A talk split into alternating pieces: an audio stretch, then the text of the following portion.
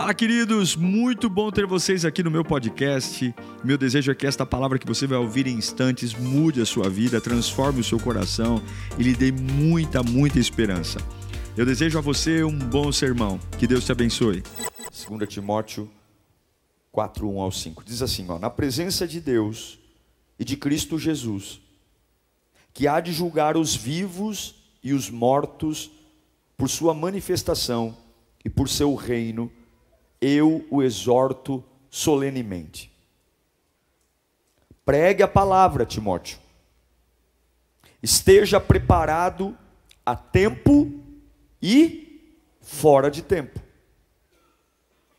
Repreenda, corrija, exorte com toda a paciência e doutrina. Por que tudo isso? Pois virá o tempo em que não suportarão a sã doutrina. Pelo contrário, sentindo coceira nos ouvidos, segundo os seus próprios desejos, juntarão mestres para si mesmos. Eles se recusarão a dar ouvidos à verdade, voltando-se para os mitos. Você, porém, seja sóbrio em tudo, suporte os sofrimentos, faça a obra de um evangelista e cumpra plenamente o seu ministério. Parece que a gente está lendo o jornal de hoje, não é verdade? Pessoas que têm seus gurus, não suportam ouvir algo que os contrarie, que Deus fale conosco hoje. Feche os seus olhos. Pai querido, nós temos a tua palavra aqui. Daqui a pouco nós vamos para a nossa casa. E eu não quero ir para minha casa do jeito que cheguei. Eu preciso da tua voz. Eu preciso do teu poder em mim. Esse Espírito Santo. Eu preciso que minha alma entenda o que o Senhor espera de mim, Senhor. Chega de de, de fazer bobagens, chega de errar, chega, chega de sofrer as consequências da precipitação. Fala conosco, Senhor, é o que eu te peço em nome de Jesus. Nós não deveríamos crescer de crises em crises. A crise é a alternativa que a nossa teimosia deu para Deus. Nós deveríamos crescer de glória em glória. Mas como somos teimosos, cabeça dura, Deus se utiliza de crises para que a gente cresça, desenvolva. E isso é muito real, porque o sucesso ensina muito pouco. Eu aprendi muito pouco com as pessoas que foram gentis comigo, mas aprendi muito com aquelas que me traíram. Eu aprendi muito pouco com as portas que se abriram na minha vida, mas aquelas que se fecharam sem nenhum tipo de aviso prévio, que me deixaram sem chão, ah, como eu aprendi. Aprendi muito com as decepções. Sim, nós crescemos muito na crise, mas é errado, porque nós temos uma natureza de pecado e temos que entender que nós somos seres complexos, que não dá para deixar minha alma solta, meu espírito solto porque eu tenho uma propensão muito grande de fazer bobagem. Ai daquele que não se cuida, ai daquele que não repara em si mesmo, ai daquele que não se observa. Há em nós uma tendência muito grande de estragar tudo. Como nós somos bons em estragar tudo, estragar nossa vida, estragar nossa família, estragar nossos sonhos. É por isso que a Bíblia diz que a beleza da vida não está no começo, a beleza da vida está onde? No fim. Salomão diz que melhor que o começo de todas as coisas é terminar, porque a honra não está em começar, a honra está em terminar. Não há vantagem nenhuma em celebrar a entrada numa faculdade. A vantagem é terminar o curso, pegar o diploma e dizer: Eu concluí meu curso. Nós somos muito bons em começar e péssimos em terminar. E o que Paulo está falando para Timóteo, Paulo está dizendo o seguinte: acorda, cara porque vai chegar a maior doença de todas, e a maior doença de todas se chama apostasia. A palavra apostasia significa divórcio, separação, repúdio. Apostelo, mandar embora, despedir. Apostasia do que? Apostasia da fé. A despedida da fé. O divórcio da fé. Essa é a maior doença do espírito. E é sobre isso que Paulo está escrevendo para Timóteo, dizendo: Cara, fique esperto, fique atento, porque a sua volta vão apostatar. E ele começa a dar os sintomas de um espírito doente, de uma pessoa que talvez a gente olhe e fala, imagina, é saudável, faz academia, fortão, tem uma alma equilibrada, mas o espírito começa a adoecer. Apostasia é um tumor no espírito. E um espírito doente, você perde sua conexão com Deus. E sem conexão com Deus estamos vulneráveis. Sem conexão com Deus, a gente não sabe para onde ir, o que fazer. Sem conexão com Deus, quando a fase está boa, tudo é uma maravilha, mas quando as situações ficam fora de controle, nós ficamos desesperados, porque só Deus tem as palavras de vida eterna, só Deus consegue acalmar minha alma doente, só Deus consegue me dar chão quando ninguém consegue fazer. O primeiro sintoma de apostasia é a ira de Deus na Bíblia está cheia de exemplos da ira de Deus diante da apostasia. O primeiro exemplo e grande exemplo é a geração de Noé. Lá em Lucas capítulo 17, versículo 26, a Bíblia diz assim: Assim como foi nos dias de Noé, também será nos dias do filho do homem.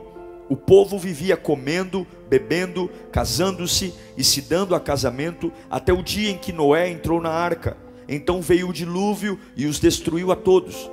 Aconteceu a mesma coisa nos dias de Ló. O povo estava comendo e bebendo, comprando e vendendo, plantando e construindo, mas no dia em que Ló saiu de Sodoma, choveu fogo e enxofre do céu e os destruiu. A ira de Deus sempre se manifesta na apostasia. Deus não tem parte com isso. Mas teve um homem, Noé, que fez Deus sorrir no meio da ira. Está lá em Gênesis capítulo 6, dos 5 ao 8.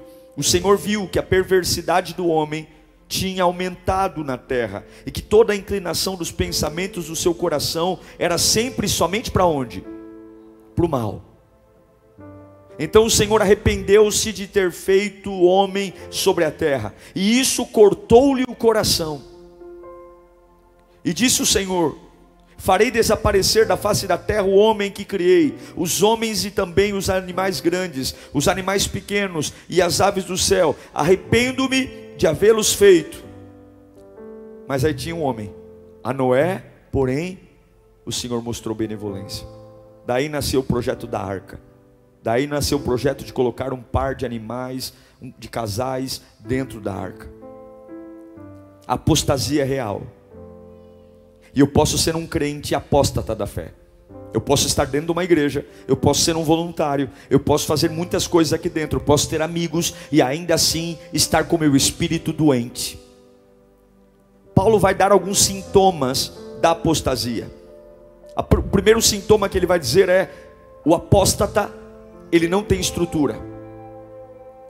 A pessoa que apostatou da fé, que abandonou a fé, divorciou, não suporta a doutrina, não suporta carregar ela não suporta lidar com a santidade, não suporta dizer: olha, eu não vou me contaminar, eu não posso ir nesse lugar, eu não vou colocar isso na minha boca, eu não vou ter esse tipo de relacionamento, eu não vou ter, por quê? Porque não suporta, não tem estrutura, ele não consegue contrariar a pressão do mundo, ele precisa viver na média, ele tem que agradar o meio que vive, ele não consegue, o apóstata, ele não consegue carregar o peso da glória, porque a glória incomoda. A glória faz a gente ser vidraça, e quem é vidraça toma pedrada. A glória nos faz sermos o alvo da vez. A glória nos coloca num destaque que normalmente a gente não quer ter. É o, é o santarrão, é o chatinho, mas Paulo vai dizer: Ei, Timóteo, os apóstatas não aguentarão lidar com a verdade. Não suportam a cruz, não suportam a Bíblia. Então a gente fica aqui dentro, é gostoso cantar as músicas, a gente se emociona, há um climinha, há um climinha, mas evangelho não é climinha. Evangelho não é luz. Evangelho não é ar-condicionado, evangelho não é fazer parte de um grupo, evangelho não é ter amigos, evangelho não é me ocupar, evangelho é transformação de caráter, evangelho é transformação de vida, evangelho é olhar para trás e dizer, cara, como eu era diferente de quem sou hoje, graças a Deus, Jesus entrou na minha vida, eu falo diferente, eu penso diferente, eu ando diferente, as minhas opiniões mudaram, eu sou um cara diferente. O apóstata da fé, ele não consegue aceitar as mudanças, ele não consegue consegue permitir, as mudanças lhe custam muito. E aí Paulo vai dizer que ele tem no ouvido o apóstata, ele só tem desejo de ouvir o que lhe agrada. Você consegue ver outro sinal da nossa geração? Todo mundo só quer ouvir o que agrada. Hoje em dia você não pode nem ter uma opinião diferente. É o seguinte, se você não concorda comigo, você tem que calar sua boca. É assim que o mundo aí fora funciona. Se você não concorda comigo, eu vou te calar. Eu vou calar você. Eu vou calar, eu vou, eu vou chamar a sua opinião de crime. Você é um criminoso. Você é um criminoso. Apostasia é assim. Eu não consigo ouvir o que não me agrada. Paulo vai dizer, ó, eles vão ter coceira nos ouvidos. Você leu aí? Da coceira. Se o que o Evangelho me pede é diferente do que eu gosto de fazer, o Evangelho não serve.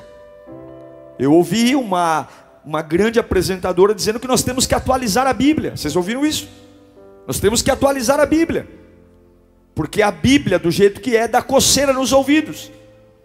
Não é eu indo para a Bíblia, mas é a Bíblia vindo para mim. Não sou eu mexendo no meu comportamento para atender a palavra. Mas é a palavra, se eu não gosto, eu tenho o meu relacionamento do jeito que eu quero e a Bíblia tem que me engolir. Eu tenho o meu estilo de vida do jeito que eu quero e a Bíblia tem que me engolir. Eu falo do jeito que eu quero e a Bíblia tem que me engolir. E eu vou buscar uma igreja que vai fazer o que eu quero fazer e o pastor vai dizer que eu sou uma bênção e eu vou viver, aleluia, cheio do Espírito Santo. Não! Eclesiastes capítulo 10, versículo 1.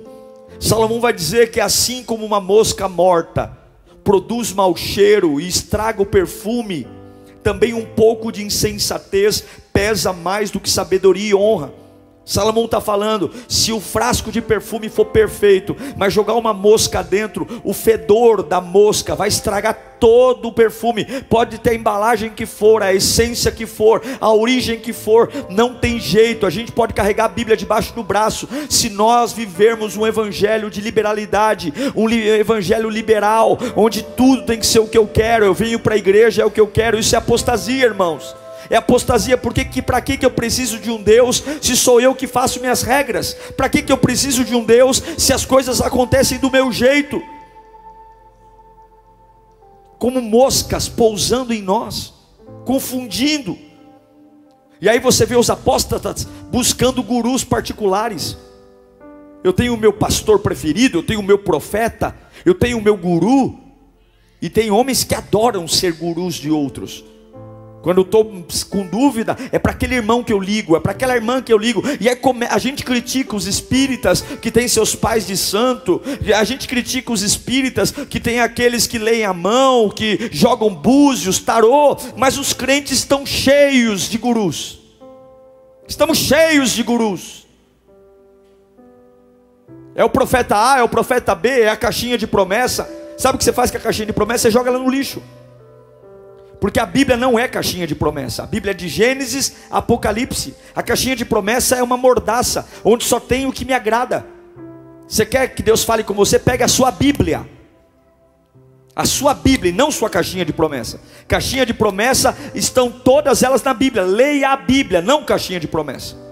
Caixinha de promessa é coisa de preguiçoso. Caixinha de promessa é gente que quer se iludir. Mas a apostasia nos faz sermos gurus. Eu tenho um guru, aí eu me apoio naquela pessoa. Eu tenho meu pregador preferido, eu tenho meu mestre. Claro, a gente pode ter carinho um pelo outro, a gente pode ter admiração por um pastor, por um líder, mas eu não posso fazer o contrário do que Jesus fez. Na morte de Jesus, o véu do templo se rasgou. Todos têm acesso ao Pai. Não podemos colocar alguém entre eu e Deus. Mas Paulo diz: a apostasia vai chegar. E aí nós vamos ter os gurus. E aí, como saber se os gurus são verdadeiros ou mentirosos? Quantas pessoas sendo aconselhadas por mentiras? não tem mais a experiência com Deus, não sente mais o calor do Espírito Santo, mas se sujeitam a um evangelho de mentira. Outro sinal da apostasia é os cultos por habilidade. Talento. É muito bom ter um culto de talento. Nós temos muita habilidade nos nossos cultos. É um culto muito bem feito, muito bem organizado.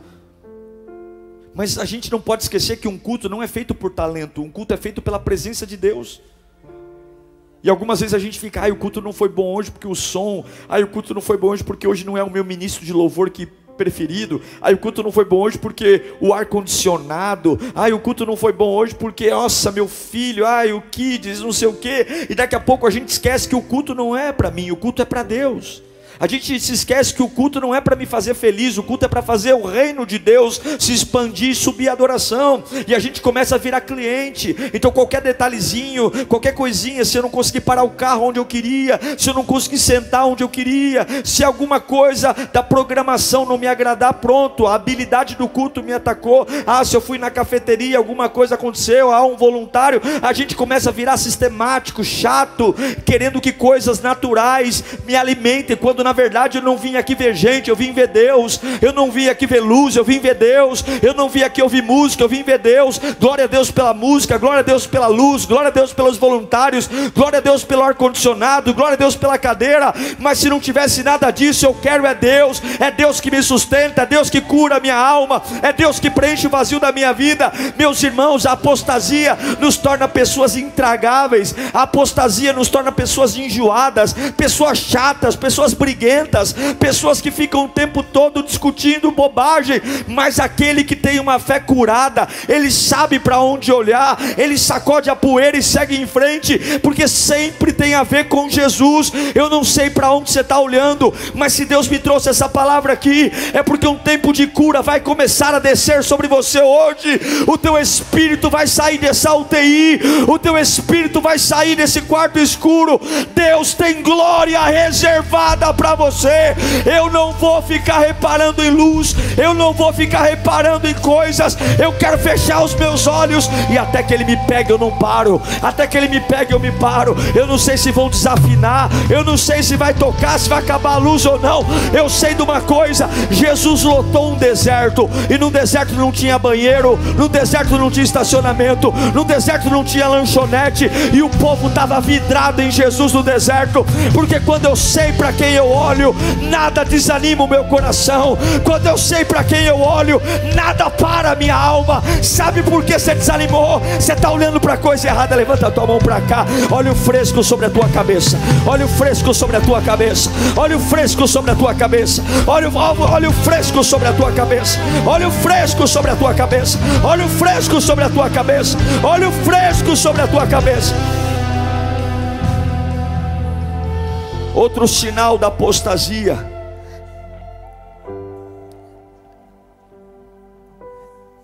É o descontentamento. É a adoração fraca.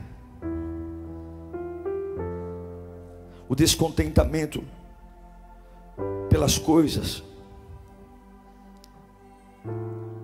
Eu estou sempre chateado com alguma coisa. Sempre tem alguma coisa que me chateia. Como é que você está hoje?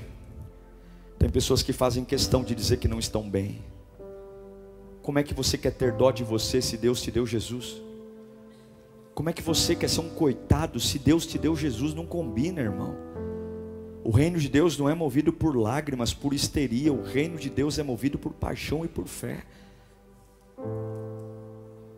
Além do descontentamento, a perda da consciência em Apocalipse capítulo 3, versículo 17. A Bíblia diz: Você diz, estou rico, adquiri riquezas, e não preciso de nada. Não reconhece, porém, que é o que? Miserável, digno de compaixão, pobre, cego e nu. O apóstata, ele olha para si mesmo e fala: Eu sou bom, eu sou melhor que todo mundo. Ah, eu troco de igreja se for preciso. Ah, eu tô nem aí.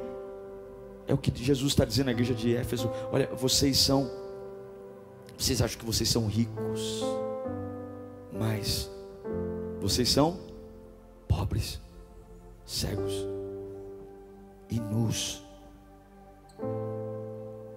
Não sabes que vocês são coitados, miseráveis.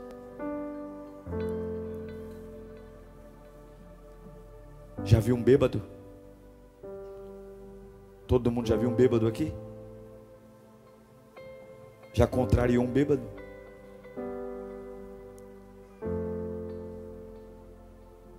Um bêbado, se ele quiser, ele dirige. Ele quer chamar a atenção. O bêbado, ele quer ensinar coisa que ele nem sabe. E a gente algumas vezes se embriaga da apostasia. Não tem humildade para ouvir a palavra. Mas o mais grave, e aqui eu quero caminhar para o fim. A apostasia, ela é uma infidelidade do meu espírito com Deus.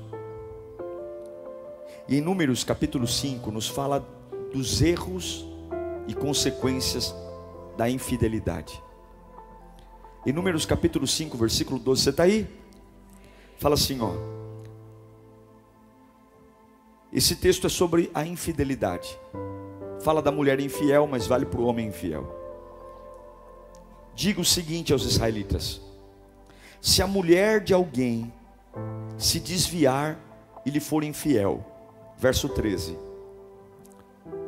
e outro homem deitar-se com ela, e isso estiver oculto de seu marido, e a impureza dela não for descoberta, por não haver testemunha contra ela, nem tiver ela sido pega no ato, e se o marido dela tiver ciúmes e suspeitar de sua mulher, esteja ela pura ou impura.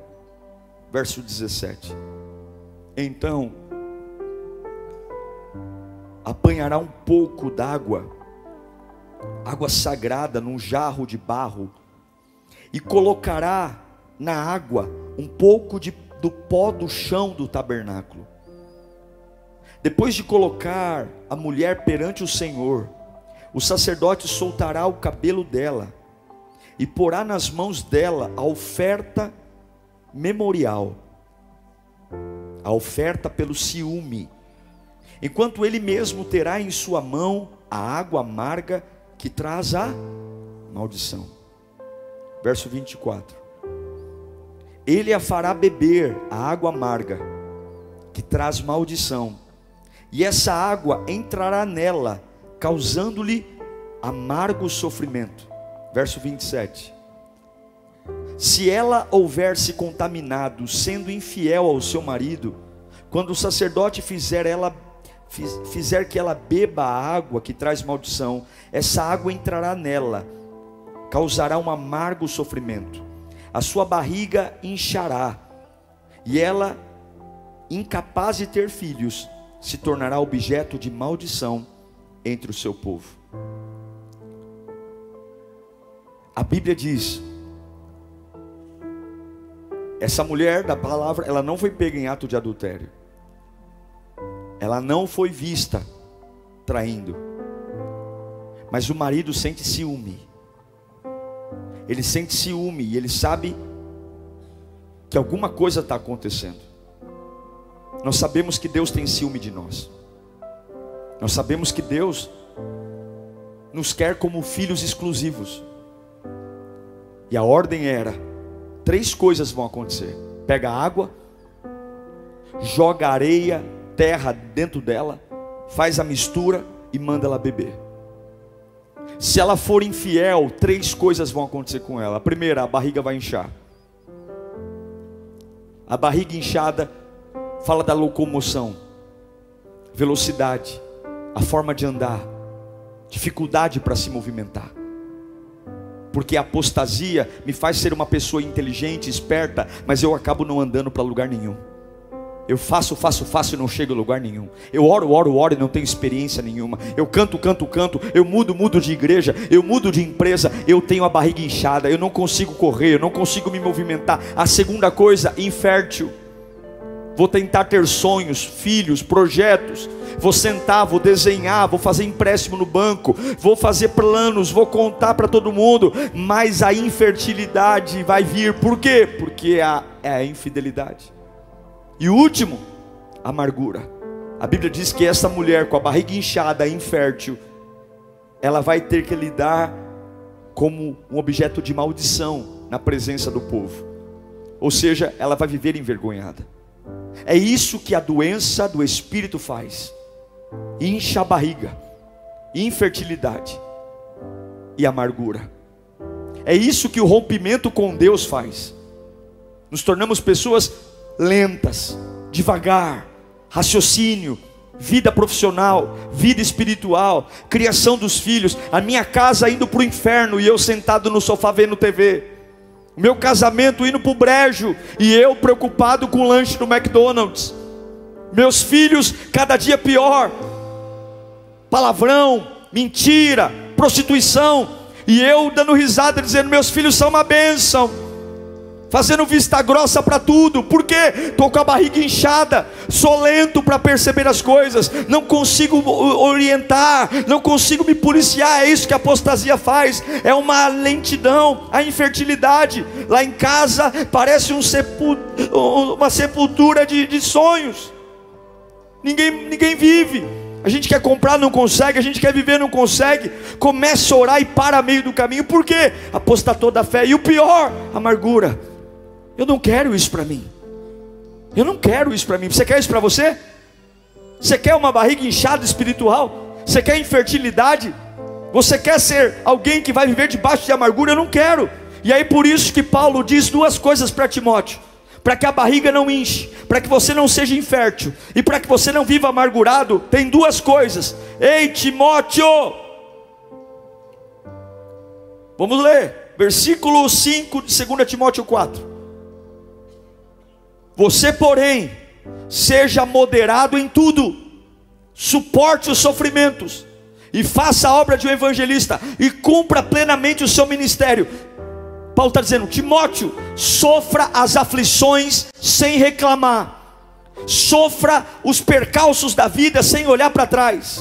Suporte o que está acontecendo ao seu lado sem mimimi, sem ficar, ai meu Deus, será que Deus me ama? Suporte, Suporte os sofrimentos como um evangelista. Está sofrendo, está sofrendo, Jesus é bom. Está feliz, Jesus é bom. Eu não estou entendendo, Jesus é bom. Para tá andar comigo tem que amar Jesus. Para estar tá ao meu lado tem que amar Jesus. Por quê? Porque se eu apostatar da fé, a barriga incha. Se eu apostatar da fé, eu sou infértil. Se eu apostatar da fé, se eu trair a minha fé, eu não vou conseguir viver uma vida de alegria. Então, eu vou pregar o evangelho, seja lá o que estiver vivendo na minha vida. E ele vai dizer a segunda coisa, 2 Timóteo 4 4:2, pregue a palavra. Esteja preparado a tempo e fora de tempo. Quando você quiser e quando você não quiser, quando é dia de folga e quando é dia de trabalho, esteja preparado, corrija, exorte com paciência e doutrina. Sabe o que Paulo está falando para Timóteo? Admoeste, corrija, ensine em amor, tenha paciência, mas não deixe o ambiente que você está inserido destruir você. Veja, meus irmãos, eu não sei para quem eu estou pregando aqui, eu não sei Quantos de nós precisavam dessa palavra? Mas eu sei que o diabo não está brincando de ser diabo. Quando ele pode matar, roubar e destruir, ele não pensa duas vezes. Alguns tolos acham que o diabo tem dó da gente. O diabo não tem dó, o diabo nos odeia, porque ele sabe o que Deus colocou dentro de nós. Ele sabe o poder do sopro que tem aqui dentro. Enquanto nós estamos distraídos com as patifarias dele, ele vai ganhando tempo e o tempo vai passando e nós esquecemos de quem somos. E a única forma do diabo destruir você é fazer você um apóstata da fé. Um apóstata. E vou dizer uma coisa, o diabo pode abrir portas. O diabo pode dar bens materiais. O diabo pode, o diabo pode até fazer algumas curas. O diabo pode. Ou você acha que essas experiências que as pessoas têm é mentirosa? Quando a pessoa vai na psicografia, por exemplo, aquilo ali que o Espírito diz, aconteceu. O inimigo sabe o nome da pessoa, sabe o que aconteceu, sabe tudo. Ele está aí enganando, dando às pessoas o que elas querem agradando, e ele vai fazer de tudo para te agradar. O diabo não tem nenhuma intenção de desagradar você, muito pelo contrário, ele é aquele, ele quer ser aquele pai bonzinho que tudo que você pede está na mão. E enquanto você tem tudo que quer na mão, ele vai ganhando território porque sabe que Deus ou você é todo de Deus ou você não é nada de Deus. E do outro lado parece que Deus é o pai chato, o pai que diz que tem regras, o pai que diz que tem hora para chegar em casa, o pai que diz que você tem que lavar louça, o pai que diz, olha, que você tem que fazer a dever de casa casa, enquanto o diabo diz que dever de casa coisa nenhuma, vai jogar sua bola, vai jogar seu videogame, vamos, vamos passear, não precisa lavar quintal, não precisa tomar banho não. Ah, pai, não estou querendo tomar banho não, estou com preguiça. Ah, para que tomar banho? Fica aí. E Deus é o pai chato, olha, tem que tomar banho, tem que lavar o cabelo. E algumas vezes nós queremos alguém que nos agrade, mas nós esquecemos que todos pecaram e todos estão fora da glória de Deus. Se eu morrer nesta vida sem encontrar Jesus, eu vou para o inferno.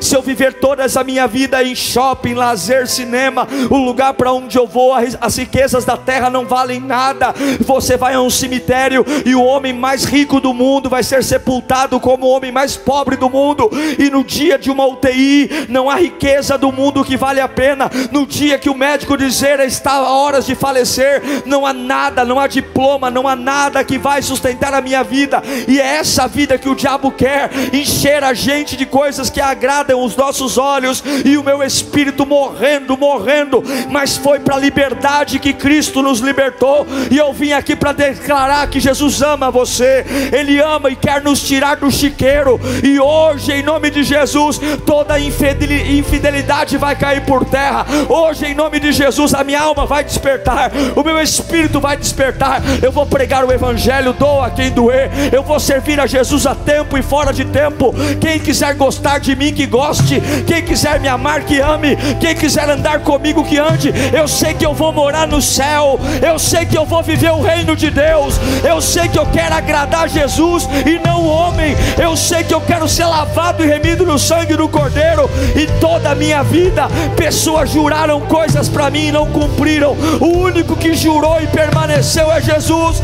Eu estarei com você todos os dias até a consumação dos séculos. Em nome nome de Jesus, cura o teu espírito, cura o teu espírito, cura o teu espírito, acorda o teu espírito, desperta o teu espírito, repreende essa doença, repreende essa frieza, repreenda. Você está com alguém internado, entra naquele hospital tomado do Espírito Santo. Você está desempregado, fecha os teus olhos e diga: Meu Deus é o Deus da prosperidade, o meu Deus é o Deus do impossível. Apareceu um tumor, a alma grita: Acabou, vai vai morrer. O espírito não sabe o que fazer, mas você vai lembrar: pregue em tempo e fora de tempo. Pregue em tempo e fora de tempo. E tem hora que você tem que pregar para você. Tem hora que a pessoa que mais precisa ouvir sua pregação é você. Tem hora que você tem que ir para frente do espelho e pregar um belo sermão para você. Tem hora que você tem que chegar, vem aqui, Diego. A paz do Senhor, irmão Diego. Eu quero te dizer que Jesus te ama. Jesus tem um plano para você. A alma do Diego, cale a boca. Pregue em tempo e fora de tempo. Pregue quando soma e pegue, pregue quando subtrai. Pregue quando multiplica e pregue quando divide. Pregue, pregue, pregue. Quando vier alguém perto de você reclamando, admoeste, repreenda, corrija eu quero declarar que toda coceira dos nossos ouvidos cai por terra hoje. Eu quero declarar que toda mania de querer ouvir só o que nos agrada cai por terra hoje. Eu vou agradar aquele que me sustenta. Eu vou agradar aquele que deu a vida por mim. E eu quero morar com Deus. Eu quero morar com Deus. Eu não sei se você já percebeu o quanto você envelheceu.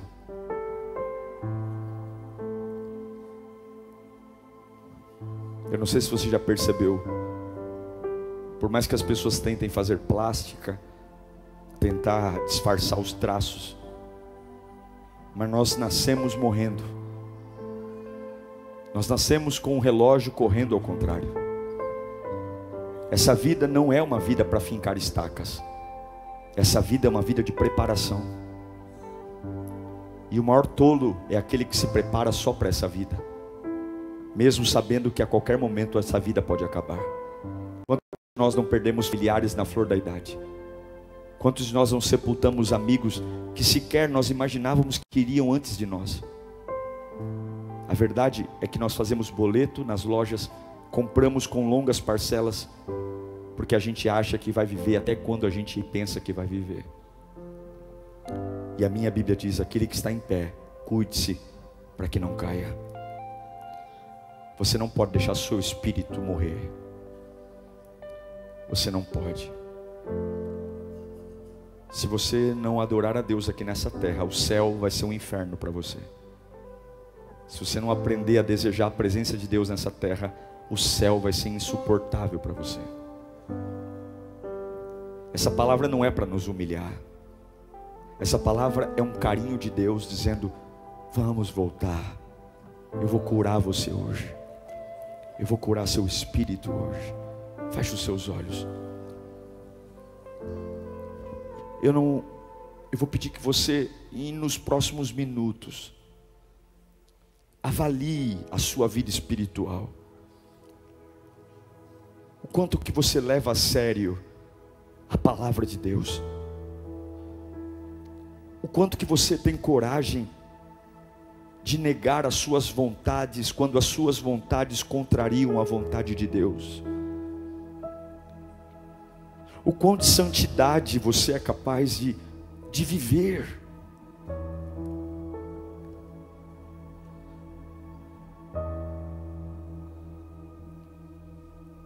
Quando a palavra de Deus nos orienta a fazer algo, você consegue obedecer? Ou você busca algo, alguém ou uma alternativa? Você tem um guru? Você tem um guru espiritual que que te agrada quando você está com medo? que fala o que você quer ouvir, uma fé de cartas marcadas, uma fé hipócrita, uma fé de arranjo.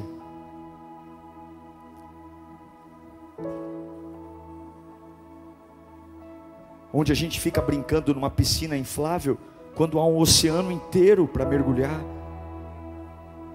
Eu quero poder, eu quero entrar na fornalha. Eu quero ser jogado na cova dos leões e confiar em Deus. Eu quero depositar minha esperança nele. Eu quero senti-lo dentro de mim como vivo. Deus não é um acessório, Deus é tudo na minha vida. Eu quero envelhecer com Deus. Eu quero criar minha família com Deus. Eu quero ter minha profissão em Deus. E os lobos em pele de cordeiro que estão chegando para me distrair, o Espírito Santo vai me dar discernimento e eu vou dizer para cada um deles: sai do meu caminho, sai do meu caminho, sai, sai, porque ninguém toca na minha fé em Deus, ninguém toca. Se Deus mandar eu mudar, eu vou mudar. Se Deus mandar eu ter um novo comportamento na minha vida, eu vou ter. Se o Espírito Santo está trazendo uma angústia dentro de mim, falando: olha, isso aqui não é legal para você. Eu vou tomar coragem e vou dizer: acabou então, não faço mais. Porque quem tenta enganar a Deus engana a si mesmo. Eu não quero minha barriga inchada. Eu quero ser ágil. Eu quero ser rápido. Eu quero identificar os problemas perto de mim e ter soluções. Eu não quero chamar o ruim de bom. Quando tiver um problema na minha casa, eu quero ser o primeiro a perceber. Quando tiver uma luta espiritual, eu quero ser o primeiro a levantar as minhas mãos e dizer: Satanás, saia daqui. E não ficar em casa fazendo bolinho e tomando guaraná. E o diabo rodeando meus filhos e meu casamento e minha família. E eu chamando isso de bênção. Um lar todo endemoniado. E eu dizendo: Meu lar é uma bênção. E o diabo dizendo: Vai, tonto, vai aí, vai glorificando a Deus, enquanto eu mato todo mundo aqui dentro. Vai lá, vai cantar seus corinhos. Não, gruda no Espírito Santo hoje que o fogo vai arder, xarabacantarabassoremecai. Tu vai voltar para tua casa por uma porta e o diabo vai sair pela outra. Tu vai colocar o pé em casa hoje em chamas, e ele vai sair de lá. Chega! Chega desse vagabundo dividir a minha casa comigo. Chega, hoje meu espírito acorda, hoje minha fé desperta, hoje minha santidade vem à tona. Hoje o diabo vai saber que eu não sou filho de chocadeira, eu sou filho de Deus. Hoje ele vai ter que me respeitar, porque eu vou pôr para fora o que Deus soprou aqui dentro. Hoje ele vai perceber o porquê que eu sou diferente do leão, do elefante, o porquê que eu sou diferente da águia, porque todos eles foram feitos com a boca de Deus, eu fui feito com as mãos eu sou a coroa da criação, eu sou maior que os anjos, porque em mim há um sopro. Hoje eu acordo meu espírito. Uau! Eu tenho certeza que Deus falou com você. Tenho certeza que depois desta palavra a sua vida não é mais a mesma. Peço que você também me acompanhe nas minhas redes sociais: Instagram, Facebook YouTube. Me siga em Diego Menin. Que Deus te abençoe.